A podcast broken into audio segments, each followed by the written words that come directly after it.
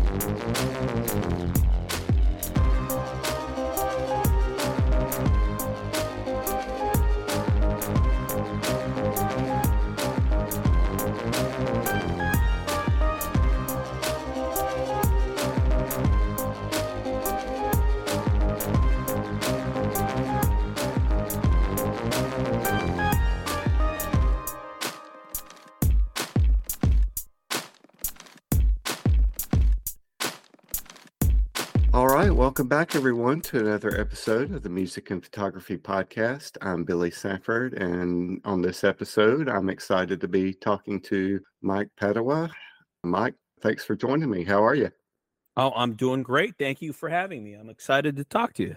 Absolutely. So, I'm, you know, Mike, I'm assuming that most of the people listening are going to be familiar with shootfilmco.com, and I do want to talk to you about that a little bit in a minute. But uh, I was mentioning uh, when you jumped on that, you know, it, when I've heard you on some of the other podcasts, you always drop in these little references about music and guitar and and how these things are additional components in your life uh, in addition to your photography. But I haven't heard more of the the deep dive into that story. So tell us a little bit about music, how you know, kind of some of the aspects of it that that play a role in your life. Well, sure. Yeah. Well, as um late in high school, I started playing guitar. I, I think I picked up a guitar when I was 15. You know, my I, I- think my mom saw that I had some passing interest in it. And of course, she tried to stoke the fire, being the great mom that she was. She's like, got to get the kid a guitar, you know. So I got a guitar. That sat around for a couple of years. You know, I'd strum on it here and there, but with buy a couple of issues of Guitar World magazine here and there and learn some Right. uh, learn some tablature, you know.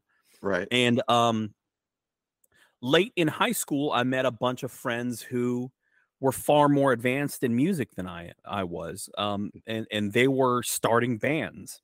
Mhm. So of course that looked like just the most fun thing so I had to uh, hop on that train and you know I started playing with uh with these friends of mine who were way better than me. Like Right. uh, you know they were they were years more advanced than me but you know they they didn't care we were all we were all friends and stuff so you know in a matter of weeks i got way better than i did on guitar than i did in the last two years of just kind of fiddling around you know like i, I was Right. able to kind of learn some songs and and keep up and stuff and uh, yeah long story short we just st- i started playing in bands and you know i live in a small town uh, just north of san francisco called benicia Right. so, um, a small city of about 26,000 people. And, you, you know, when you're in a city that small, you know, in the 90s, the what we would call little scenes would pop up, you know, right. um, of bands who would kind of play shows together, play little house parties together, play damp, scary little basements, y- you know, right. um, a- a- and and warehouses and stuff, and all these bands would share members, and you know we'd go on little road trips. But yeah, we I just uh, for the next few years, um, music kind of became the focus of of my life. okay. Um, never really thought like, oh, I want to be a professional musician. That never even entered my mind. You know, it was just like I'm having fun with my buddies right. and um, you know every once in a while we'll get in the van and and go on you know quote unquote air quotes tour for maybe a long weekend or a week or you know in a couple of instances maybe even two weeks right. um, and then um, you know uh, of, of course not to mention i'm just a fan of music you know as this is Right. happening um i was always i always gravitated to like guitar based stuff Right. uh, um, you know, I think the the first cassettes I ever owned were a Scorpions cassette and a, and a Van Halen cassette. Those were my first ever. Those were my first tapes. Right. You know, so guitar based stuff. I just always loved that. Okay. And then, um, you know, here in the Bay Area, um, these bands like Green Day were getting big. So of course I was a big Green Day fan, and you know that kind of went in so many different directions. You know, I in my early 20s i discovered the beatles so you know they're right. one of my most favorite bands ever and you know a few years later i discovered acdc who even to this day is one of my most favorite bands ever Right. um, and um, yeah the musical taste just kind of went in all kinds of different directions okay. so Well, what what sort of music were you and your friends playing? So, um, I guess for the lack of a better word, punk, punk rock, Right. you know, because we knew, you know, we knew a total of maybe six chords between the between the the lot of us, right. you know. So we would just, you know, we would bang out like little little two minute fast punk rock songs and right. um and uh uh you know kind of fast loud guitars and, and you know that's that's what we were playing and then you know as we improved a little bit there were bands who were more i guess music technically inclined bands like sunny day real estate i don't know if you're familiar with that um, yeah. Yeah. Yes, Sunny Day Real Estate, bands like The Promise Ring, you know, I Mhm. guess what the stuff that kind of evolved into emo. I know that's kind of a, a pejorative. I know people people don't really like that word, but um, stuff like Fugazi, you know, that was another big deal for us. You know, that Right. Washington D.C. scene. Right. Um, you know, Minor Threat was a big deal, and you know, Okay. um, I remember for the first time hearing Minor Threat, I'd I'd read about them in some. I think there was a little blurb in the corner of some back page of of Guitar World about like some classic '80s hardcore punk bands, and Minor Threat was one of them. And I got a Minor Threat cassette, not really having any idea what they what they sounded like. right. And the first time I heard them, I was like, "This is not what I expected, and it's weird, and it, it's offensive, and it's not melodic at all." But for some reason, it, yeah, I love it. Right. You know, so you know, so so Yeah. that kind of that kind of you know grew yet another tentacle in the the music, another fork in the road of of music taste. You know, Sure, absolutely. Well, and you mentioned the Bay Area, and of course, I'm I'm a little bit I'm of an age when I think of the Bay Area, I think of the late 60s and all of the counterculture music that was coming out at that point. Kind of what is the scene around the Bay Area these days, or are you or are you in the loop in, at all? not really. I mean, I don't know if this is a function of the internet and social media, but I, it seems like scenes don't, at least geographical scenes, don't really seem to happen like they used to. Maybe that's different in places like Nashville, those big like epicenters. You know, you're in Alabama, right? Right, I'm in Birmingham. You're Not you're in Birmingham. Not yeah, not far from Nashville, just a couple hours. Okay, yeah. So so yeah, I mean this those those vibrant little kind of small to medium sized scenes don't really I, I- don't really see them pop up anymore. Maybe I'm out of the loop, you know, in in a lot of the ways because I am I'm I'm older, you know. Um, I'm 40 I'm 45 now.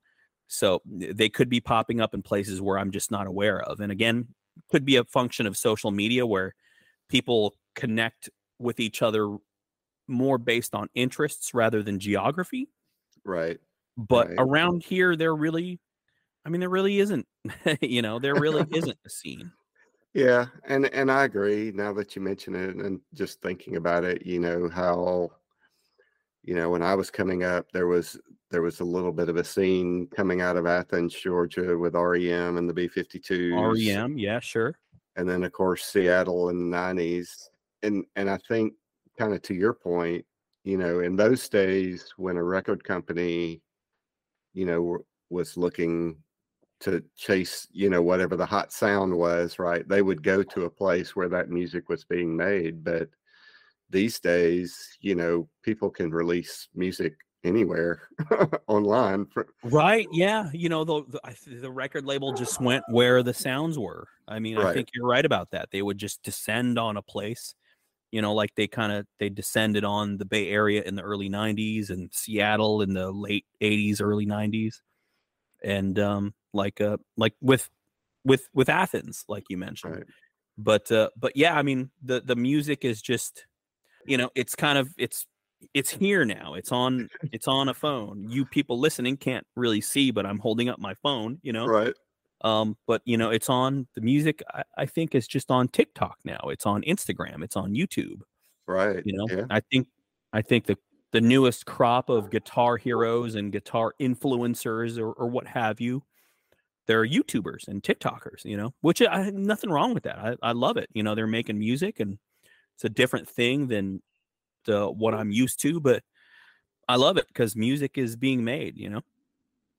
Yeah, absolutely. I agree. And that I, I'm I'm right there with you. I, I have no problem with how people kind of discover their music these days. I have a son, he just turned 20, but when he was, you know, first starting to get into music, 12, 13, 14 years old, that's uh, I, he was, you know, he would he would look at vid, uh, you know, YouTube, I guess, a video. Mhm. It may not be like the old school MTV videos. It may just be the lyrics to the song flashing up, but you know, it was hosted on YouTube and that's where people were discovering music. And I guess now it's, you know, Spotify or or any of these streaming services and you Sure. find one song you like and they uh you know suggest other things in a similar vein.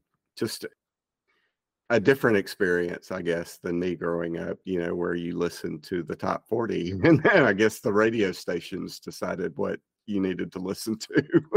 Yeah, you know that's a that's re- a really good point, Billy. It is a different experience, and I, you know, I I, don't want to say maybe people are missing out on what I experienced because maybe they're experiencing it in their own different ways. But you know, growing up, you know, you had the radio. You know, you kind of had that those gatekeepers telling you what's good, Right. um, because that's all they would play on the radio. You know, or MTV even. You, you Right, know, that yeah. was kind of a that was kind of a, a sea change with with videos and such. But also, as a teenager, we would go to these little these little crusty little punk shows. You know, like house shows.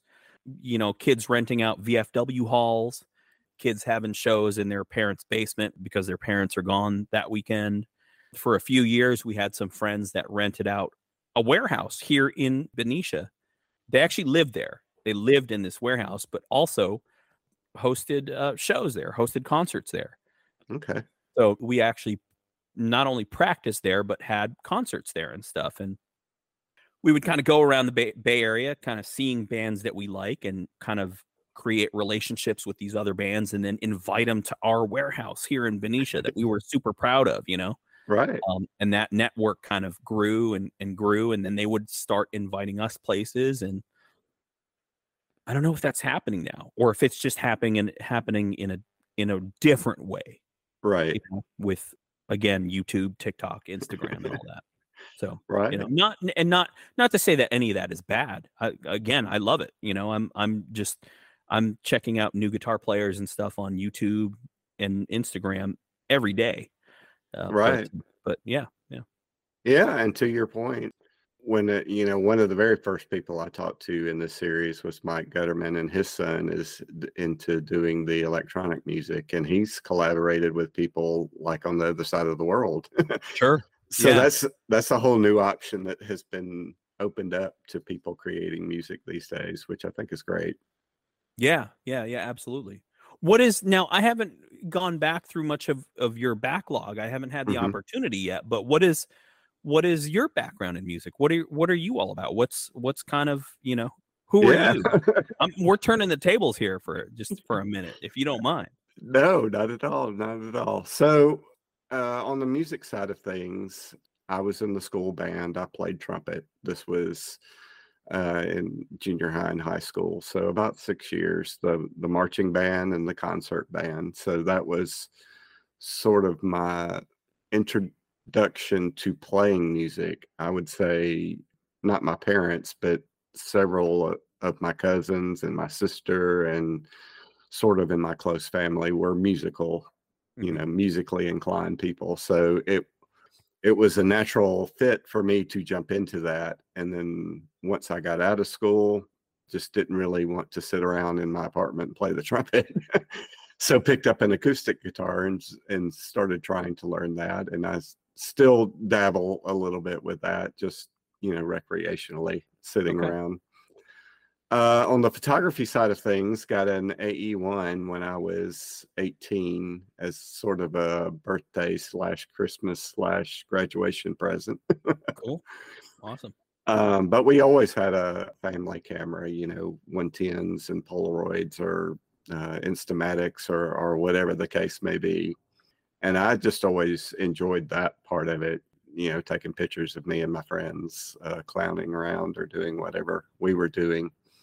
And uh, just have taken pictures my whole life.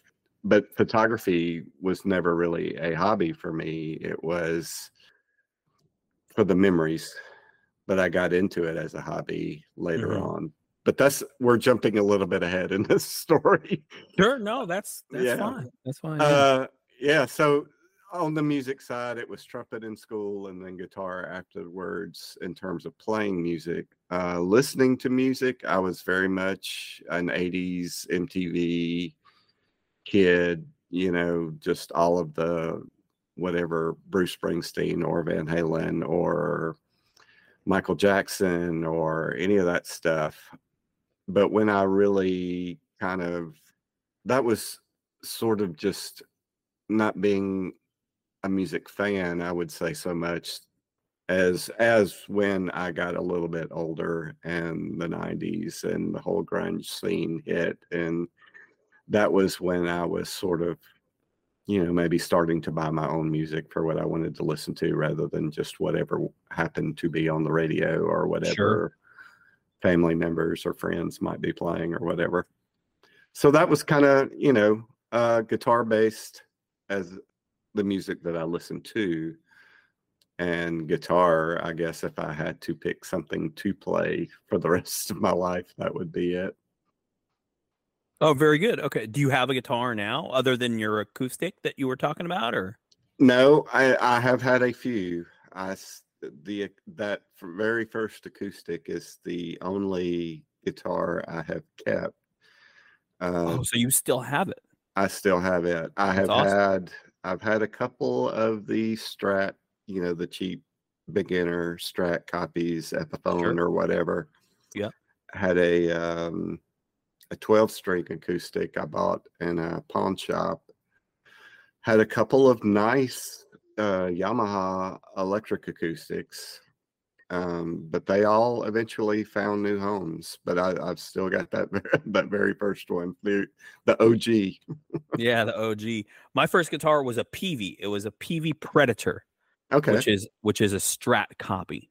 Okay. Yeah. Um, I don't have it anymore, unfortunately. I had these grand designs to uh, refinish it myself, right. um, but that kind of never really. I stripped. I went so far as to take it apart and strip the finish off of it, hmm um, and then I just lost interest. And then I, Right. I just one day I was like, it would just make more sense to like sell this on eBay or whatever. This was like early, early two thousands, so you know maybe like two thousand four, two thousand five, or something like that. And uh, Right. you know, it's like my first guitar. I totally destroyed it, took it apart, stripped the finish off, and then sold all the parts. And I, I, I really regret that. I, I Yeah. absolutely regret that. So. Oh yeah. But so you are you are still playing today, at, at least for yourself. Yeah, for myself, I haven't played in a band since I want to say 2008. So it's been a long time since I've played in a band. right. Um, the last band I was in, I was playing bass, and it was one of those situations where the bass player left. Mhm. Um, and you know, they just reached. They were friends of mine, and they just reached out and said, "Do you want to play bass?" I said, "Okay, yeah." And then I did that for, I did that for a few years, or mm, uh, four, almost five years, and that was that was a lot of fun. But you know, I, I just we would drive to Oakland to rehearse to these rehearsal studios. So that's I don't know, maybe like a thirty minute drive a few times a week. right. Um, and then you know we would book shows here here and there. Uh, a few shows a month, and then that just kind of, as a hobby, that stopped appealing to me. Right. You know, I can see that. uh, you know you just kind of you get you get older you get out of your teens and and it's like eh, you know hanging out i love my friends and i love hanging out with my friends but it's like you know you can only carry like a, a, a big heavy cabinet into a, a club at 9 30 at night on a tuesday so many Right. times you know Right. um, Right. where you know where you're not obviously not going to make any money and you know it- not that i was interested in the money but it just uh, it just stopped i don't want to say it stopped being fun but i just felt like the fun was elsewhere you know i like i like hanging out with my friends like when Mhm. we on the afternoons where we have nothing to do and there's a garage full of amps and a drum set you know that's that's a lot of fun but as you kind of eh, you know kind of grow right. out of you know I, I guess i kind of grew out of as much as i loved it i i grew Mhm. out of it Sure. so i just you know one day i said you know guys i love you i'm just not interested in in doing this anymore and Right. and uh you know I, I will see you guys around i'll see you at the barbecue this saturday but i'm i'm not gonna be in this band anymore and you know they un- they understood they all Yeah. understood it, it's it's cool they went on for a little bit but, oh but, yeah. uh, No, I can understand that. Well, well, if you are inclined to pick up a guitar uh, at home or whatever, just to play around these days, what what would it be? uh what kind of guitar or what kind of Yeah. music Uh, guitar. Oh well, I just got a new guitar actually. Um, Okay. I, I got a I got a Harmony Silhouette. I wish I had it. I don't have it. I'm at my office. I don't have it here with me. Mhm. Um, I got a Harmony Silhouette, and um, I don't know if you're familiar with with Harmony as it is today, but Harmony in the 30s and 40s they used to make like super cheap, like just the plywood guitars. You know, Right. just they you you'd buy them for I don't know 20 bucks out of a Sears catalog. That kind of those kinds of guitars Right. but they were really cool looking, really unique shapes and really unique designs that you really don't see much nowadays. But as they are today, they're owned by a company called Heritage out of Kalamazoo, Michigan. Okay. Um, and uh, I believe Heritage is owned by a company overseas.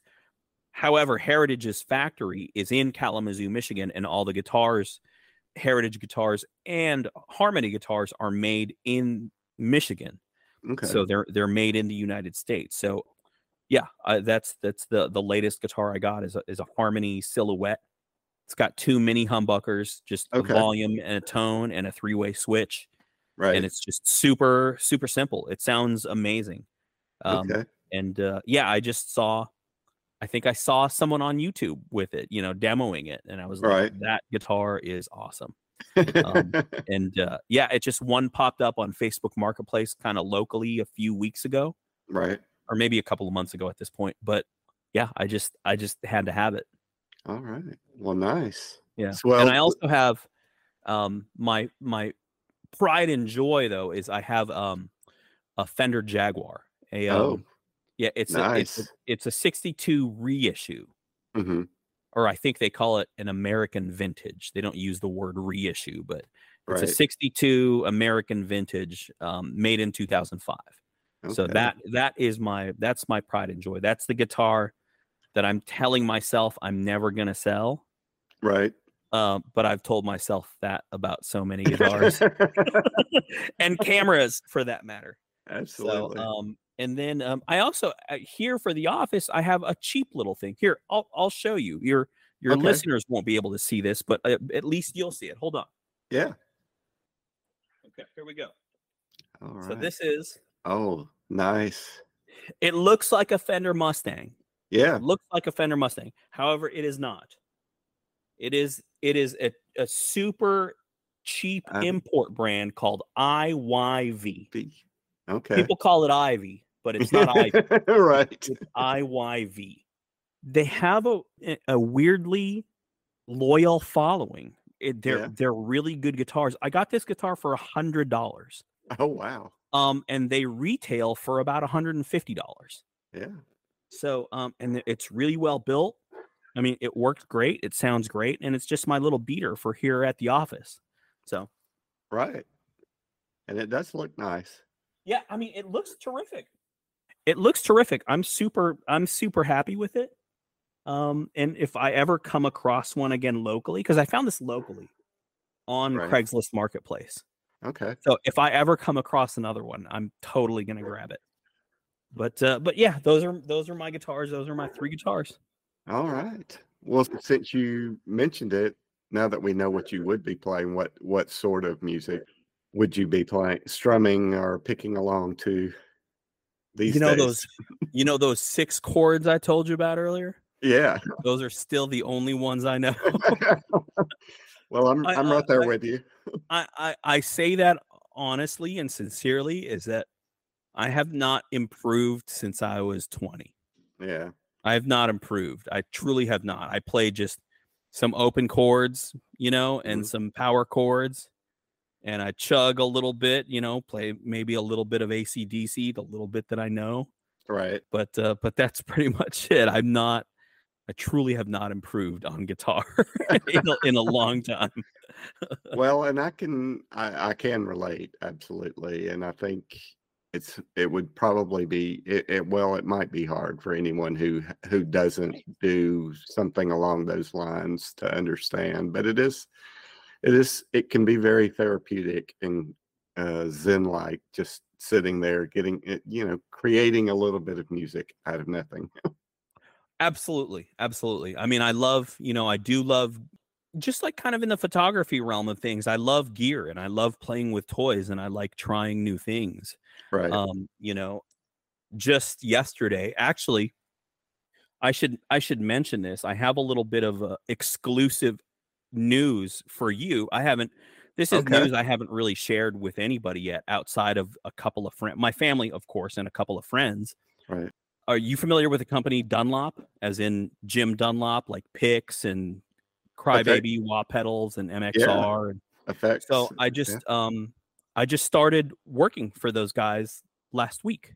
awesome Yeah, yeah. So um it's a uh, I started working full time. I'm, I'm an account manager. Okay So I I work with dealers on the eastern region of the United States. okay Um and uh yeah, it's been a huge life change for me.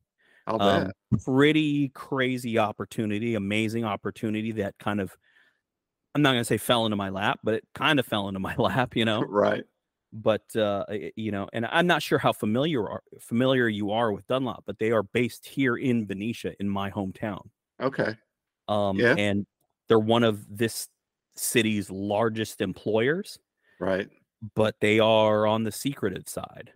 I've lived in this town for, gosh, almost 40 years. hmm and I've known maybe three people that work there, Oh wow! and they're you know Not high profile in the community. not high profile. They don't involve themselves in any local politics. They don't Right. Uh, sponsor any local little league teams. Nothing like that. You know, Right. um, they're they're pretty they're pretty secretive. They're pretty um, y- you know, and and it's by design. I've learned Right. for you know for many reasons. Right. Um, but yeah, yeah, I just started working for those guys last week, and in the gosh, in the past two weeks, like more cool stuff has happened to me than in the last 15 years of my other my other job because I was working for an insurance company doing like like marketing, lead generation, stuff like that. Um, Right. and uh, yeah, in the last two weeks, so much cool stuff has happened. Uh, yesterday afternoon, the the VP of marketing plops an unreleased MXR pedal, oh wow. unreleased, unannounced MXR pedal on my desk and says, "Here, try this. You're gonna have to, you know, you're gonna have to know everything about this since you're gonna be selling them." So I took this this pedal home, which you know I can't talk about what it is, and right. tried it, and it was, you know, it was such an a surreal experience that like he just comes by and plops it on my desk and says like, "Hey, try this," you know, I'll like it's, it's secret, nobody knows about it. That's very cool. Very yeah, cool. yeah. So, but yeah, Dunlop, great family-owned company. You know, legendary Jim Dunlop, who passed away unfortunately in 2019, was kind of a legend amongst you know here locally, but amongst musicians too. You know, Right. Um, Absolutely. But yeah, his name lives on, and it's been a cool opportunity. All right. Well, you're not going to end up like me when I worked at uh, Sam Goody's or Musicland, just not even getting a check because you're just turning it all around on your employee discount. That's probably how it's going to end up. no, I'm gonna I- I'm gonna eke out all the discounts I can and try out all the prototypes and unreleased stuff I can. But I plan to. Uh, I definitely plan to buy stuff. right, right. Well, that, it is very cool, and congratulations. That it, it is a great opportunity, but just also for somebody who enjoys this stuff and loves it, you know, uh, like you said, very cool opportunity.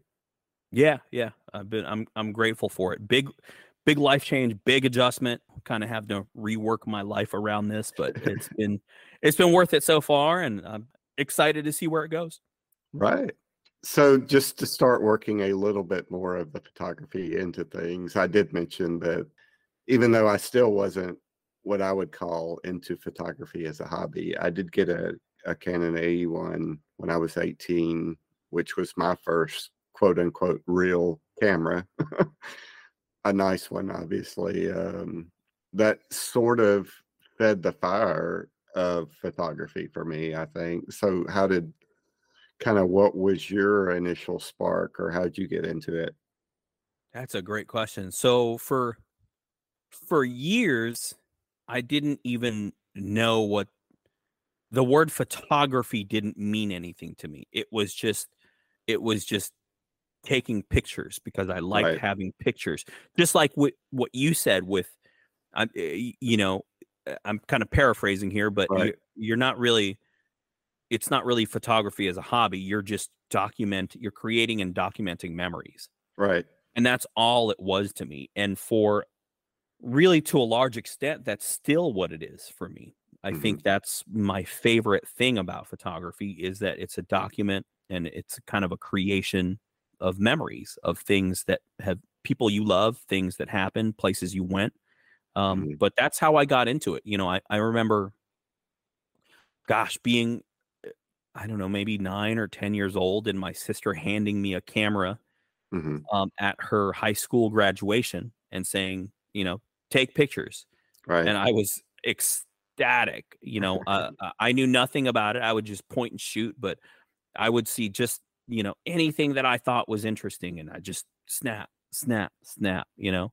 right. Um, and I remember so many of them came out like out of focus and blurry because, you know, I didn't know what I was doing. You know, even it, it was a point and shoot. It was an autofocus point and shoot, but it was like I remember it being dusk and I would just like not really hold the camera steady and just snap, snap, snap. But I was just hooked. You know, I knew I was creating. I knew I was creating memories of this important thing of these these people I loved and that were important to me in my life.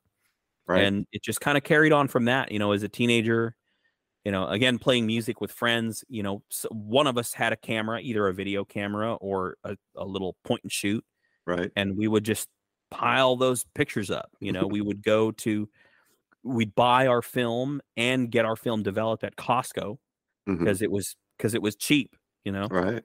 so um, yeah, we would just pile up pictures and make memories and stuff. And then um, in the early 2000s, you know, when digital point and shoots started becoming affordable, mhm, um, that's kind of that's when I discovered photography. You know, because Right.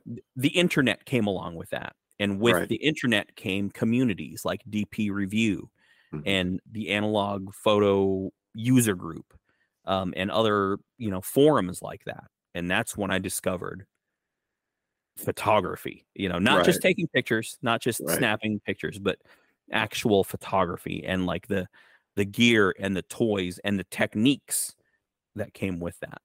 Right. Okay. And so at what point uh, I, I know this was earlier in your career you were doing unit still photography, right? Yeah, yeah. So in um in 2008 or 9 or so, everybody remembers DVDs probably, everybody Right. listening it today. But you know, so when I when I bought DVDs, the first thing I would do is watch the special features. That was my favorite thing. I love the behind the scenes stuff. Right. And I I saw a little featurette on a still photographer named Jason Boland. Mhm. And when I found out that job existed, I thought it was the coolest thing in the world.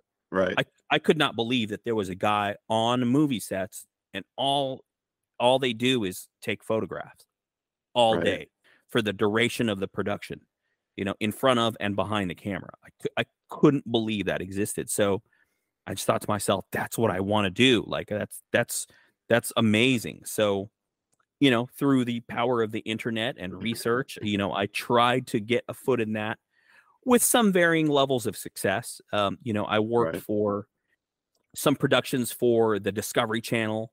Mhm. Um, I worked for uh, a couple, a few feature films, a bunch of short films, Right. um, and then a- a- and then that kind of that kind of bled into because I I worked with a lot of actors and stuff. Mhm. That kind of bled into taking photographs for theatrical productions, right. um, and that as as a business became much more viable Right. um, because every every small town has a theater company, maybe Mhm. even three, you know, um, and they all need pictures, and all those actors want headshots, right. you know. So as a business, that became more viable. There was the hours were better. There was less travel, not no travel, but there was much less travel. Right. You know, I'm not I'm not on set for 12, sometimes many more hours a day. You know, Right. I'm not having to travel to far off locations or, or whatever. You know, um, I'm just kind of I I built up a clientele locally here in the Bay Area. Mhm. So that kind of became the majority of of my business. That and actors headshots. Okay. So that's kind of, you know, in the in the professional side of things. I guess what I'm trying to say is like photography, it was it was always I, I never really saw the art side of it. I always Right. saw the kind of the the commercial side of it. Uh, Right. And that like this thing that is artistic and it, it, is creative and I do love it and enjoy it and it is my hobby, but it could Right. all it could also pay my rent, you know. right. Right. Um, yeah. So so yeah. So yeah, and and kind of going back, that was one of the reasons I was asking about was the unit stills work Mhm. how you got into doing photography professionally. Was that your first sort of like paying someone paying you to take pictures? Yeah. Well, let me think about this. Was it? I think it was. I think that was the first penny I ever made from photography was a unit stills job. Okay. Um, I did, you know, I solicited a lot of local productions. You know, I did a lot of work for free for friends and stuff and and little Right. filmmakers with no zero budget. Right. And then and then if I remember this correctly, I'm pretty sure you know, one day I got a call from a production company that was working on a production for the Discovery Channel. hmm And they said, We need someone tonight. What's your rate? And I did not even know the answer to that question. You know, I I I had I was like, I- think what I said was like, oh, let me get back to you. you know, like, hey, I'm in a I'm in a bad spot right now, bad cell reception. Let me get back to you. And, eh, eh, you know, right. um, but yeah, I mean, I got that call like at 10 o'clock in the morning, and I think at it was a night shoot. So by six o'clock that night, I was on that set. Um, Right. and then I shot the rest of the season of that television show. Mhm. Um, and then I did a few more seasons and I did other, you know, other productions for this production company. okay. So so skipping ahead to the theater stuff, were you doing that photography like during rehearsals or during live performances? so how that works is more often than not, I shoot the final dress rehearsal. Okay. So uh, that way, it's uh, all costumes are in place, props are in Mhm. place, lights and special effects are all in place, and makeup is all there, and uh, and there's no crowd, so I can move about freely. Okay. Um, yeah, so that's that that's usually, I would say, ninety nine percent of the time, it is the final dress and technical rehearsal, which is the night before opening, usually the night before or two nights before opening. right. Okay. I was curious. I did, theater was another thing that I did in high school. Oh, cool. Uh, so I was just interested in that. I was curious about that in general, but also just a few of the other people I talked to during the series. One of the things they en- enjoy doing is concert photography. You know, Mhm. that's that's one place where music and photography crosses literally for those folks. Absolutely. But if you're shooting a live show, right, if you miss the shot, you just miss the shot. They're not going to stop and do it over for you again. Oh yeah, yeah, and so that I applies. was, yeah, that applies to theatrical stuff. I used to agonize over the shots I'd missed just because I knew I saw a moment and I missed it and it would have made a great photo. mhm, And I would just agonize over it for probably the first couple of years I did it. Right, But uh, I just learned to kind of get over that sure, uh, because, you know, you do for the shots you miss, there are 10 others that you deliver, you know? right. So, but, uh, but yeah. Okay. And then when you started doing the headshots, you know, that's a thing. I feel like not everybody is comfortable working with people. Did that come naturally to you or did you have to kind of grow into it? not it did not come naturally at all i'm actually very one thing i learned about myself in like the last 10 years or so i'm very introverted. Hmm um the, i love people and i love talking to people and i love talking about this stuff Right. this is not natural to me. Right. it is not natural to me at all and a lot of people who i share that with they're just they're dumbfounded. They don't a lot of people don't believe me right. you know? Um, but it's just as much as i love it i find it exhausting and i have to over the years i've learned how to talk to people Right. it was hard i had to work at it a lot i mhm, still honestly have to work at it i still get n- a little nervous before every headshot shoot because like i don't, Right. I don't know i don't want to come off as stupid or like an amateur or whatever Right. you know but yeah I had to work at it a lot mhm, um you know i had some friends who were great at it and you know i assisted a little bit and kind of saw how Right. they did it and and also um youtube was coming along as a resource this was like 2009ish uh, Mhm. 2010 thereabouts Right.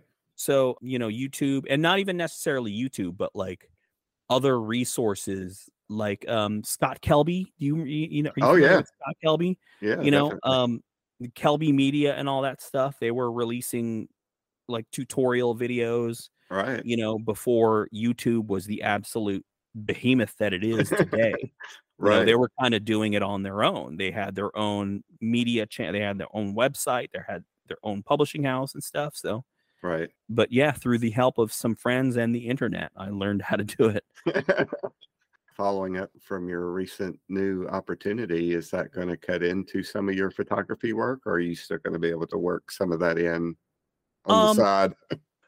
Pro- as I adjust, yeah, because Mhm. right now it's just ta- it's taking up ninety nine percent of my brain power. I'll bet. It is t- it is taking up all my brain power. I mean, it's a it's a day job, so you know I get to I get to finish at the end of the day and go home. I had a few shoots last week. It was my first week Mhm, at Dunlop, but I had a, a few shoots. You right, know, so I kind of I you know I kind of had to grit my teeth and get through those. right. um, even though I was just really tired and just really spent both physically and and mentally, you know. right. Yeah, it's probably going to slow down a little bit, but I do still have clients that are calling me and booking me, you know. So Awesome. so um yeah, I get to uh, I still get to do that stuff if if anybody asks me to. All right. I teased Shoot Film Co. at the very top. And as we're talking, is today the eighth anniversary of the site?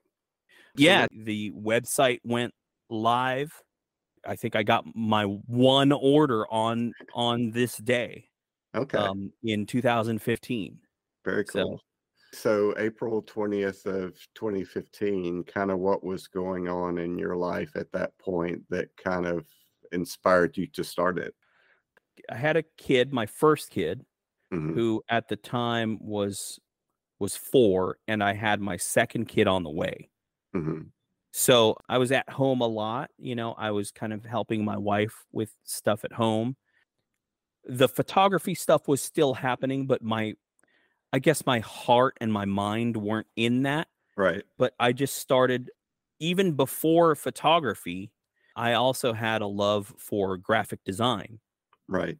So I started kind of designing this silly, you know, just these silly little graphics and stuff. And and the first thing, eh, eh, you know, just these play play on word type things. and one of the first things I created was an embroidered patch. It was a design Mhm. that it was more just an interesting design and then later on became an embroidered patch. Right. And so I thought like, hey, I should make an embroidered patch. You know, I see embroidered patches here and there and they're really cool and there's all kinds of like retro designs that I really admire and and really inspire me kind of visually. Right. Um and I thought I'll make an embroidered patch. And I Mhm. did like the company I work with, you have to make a minimum of 25 okay. you know so i had 25 of these patches and what the hell am i going to do with 25 patches you know like i'm going to give them away to my friends so that's exactly what i did i i started using instagram in 2013 so i had some i had a little bit of some some friendships on instagram so i sent some to those people Right. and then over the next few weeks you know they would contact me and just say hey like do you have any more of those patches like Right. you know so i had to make more i had to make like a run of a hundred you know i spent a bunch of money just to make patches to, to give away you know right. and so i thought like hey this is a cool thing like i'll make a little store Right. so i made you know those patches and a sticker and put them up on a store and the rest is history you know i think i got an order that evening like one order that evening right. from somebody and and yeah it has grown in a way that like i never would have imagined Right. we got a bunch of product SKUs now that you know patches kind of became became stickers and pins and t-shirts and are still to this day my most popular product is a notebook Right. um, and then also another popular product are these straps that are made of this material it's not leather it's like a synthetic material that's super Mhm. strong those are really popular people love those and but yeah eight years as of as of today i, I cannot believe that it, it has been eight years and you you have some sort of graphic design in your background, right? Was that just a passion of yours or did you study it? So i didn't study it formally it was a passion but also one of my first jobs was at a print shop Okay. so you know they had computers and stuff where customers would need some things designed mostly it was fixing customers bad files Okay. to be printed to be ready for printing Right. um, but through that i learned how graphic design and how the print industry and how how the production side of, of design actually works so you know i got my hands on these computers i learned how to use photoshop and i learned how to use illustrator and you know Right. QuarkXPress if anybody still uses QuarkXPress outside of the publishing world and you know InDesign and stuff like that so you know that kind of introduced me into the the adobe world of things you know the professional quote unquote professional stuff you know um just because i loved it you know i loved getting my hands on stuff and, and learning how things work Right. Well, there's several things about the site that I enjoy myself and, and appreciate.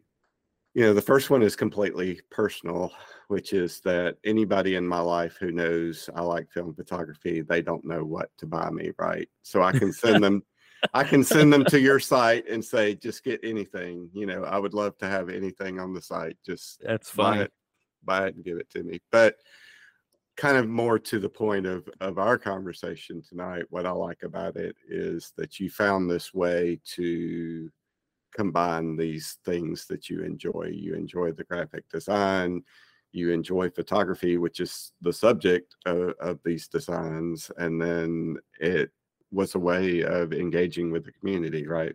right So I, I guess kind of reflect on that last part of that, the engaging with the community. I mean, before you know you had the site to now and the friends you've made or connections you've made uh, with other people who are into photography or whatever i mean how how has that kind of made a difference in the photography hobby for you i guess First of all, that's an amazing question, but I truly do not think it can be measured. I don't think the difference can be measured because I've I've met so many amazing people that are are my friends. I've met people like you who are Mhm. interested enough in this, you know, I call it this this dumb stuff that I do.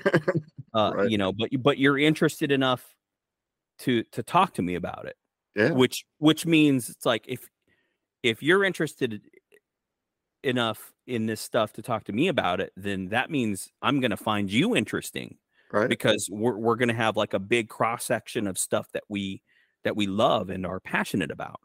You know, Right. so you know when you meet people like yourself and you know all the the many friends that I've made, it's it's honestly pretty insane. It It, you know, it can't it can't be measured. It's it's it's made such a huge difference in my life. Right. uh, Yeah, that's a that's a great question, Billy. That's a great question. I don't know if that answers the question, but it does absolutely and just kind of going back you know we were talking about the episode with mike and bill recently and that's Mhm. kind of what made me think about it you know I, I imagine this is true in any hobby or passion or things that we get enthusiastic about in life you know you enjoy the thing itself which in this case for me for example would be film photography right but there's Sure. uh, all of these people in the community and they find different ways, you know, like me, maybe doing this podcast or other people do a YouTube channel or people make zines or, Right. uh, you know, Bill has started up his film company now, or Mike Gutterman makes the production music that people like me can use on their podcast. And it's Mhm. like we find all of these ways to not just enjoy the the main thing that we enjoy, but to build on that and to engage with the community and and having your site struck me as a you know not just an example of that, but such a unique example because you're offering these very cool items to people who who love them. Sure. Yeah. Yeah. Thank you. Thank you. And you know what I also love is that, you know, when you meet you meet people and you have a cross section of interests, to me it makes the other interests that I don't that I'm not really familiar with more much more interesting. Right. You know what I mean? Like a lot of people when I see a friend and it's a while since I've talked to them, you know, I ask how they're doing. and, You know, a lot of them say like, "Oh, I haven't been shooting much," and and I think to myself, well, and I've actually said this to some people too. eh, eh, You know, because I sometimes people get down in the dumps because they think they know me through photography that that's kind of all I care about and that's all Mm. I'm about Right. but you know i've made it a point to tell people like hey you know i think you're cool outside of the photography you know Mhm. like outside of the even though we bonded over photography that's i know you're you're more outside of that right. you know and when i when i when i bond with somebody over photography i just it just makes me far more interested about everything about their life you know about other other stuff that i don't know about Right. you know like people people who who code you know people who paint or people who just love to go fishing you know what i mean it's like i find when i make a friend it's because i find so much of them interesting and not just the photography and not just the music Right. Well, Mike, this has been great. And I really do appreciate, like I said, you taking some time to jump on here and talk about these things. You know, it's been the common theme. You know, this music and photography was like a very easy thing because so many people enjoy both of these things, I think. And certainly appreciate you jumping on to share kind of your insights into how they've played a part in your life.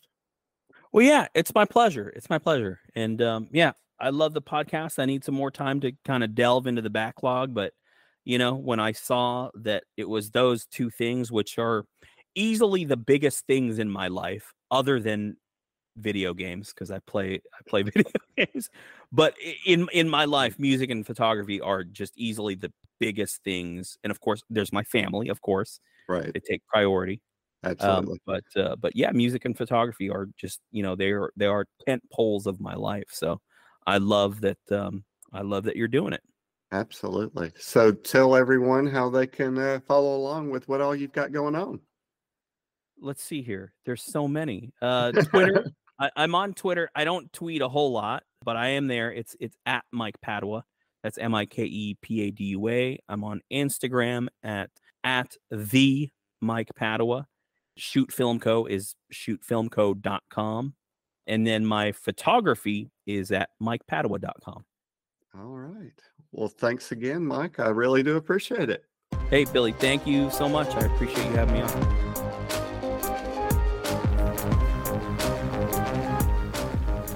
Special thanks to Mike Padua for joining me. I really enjoyed hearing about his journeys through music and photography.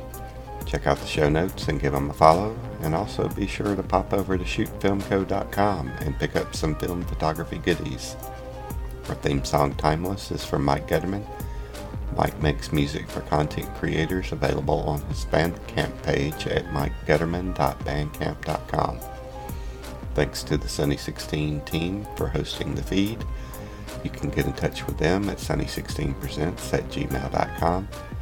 And as always, as John Whitmore might say, always try and be a decent human being.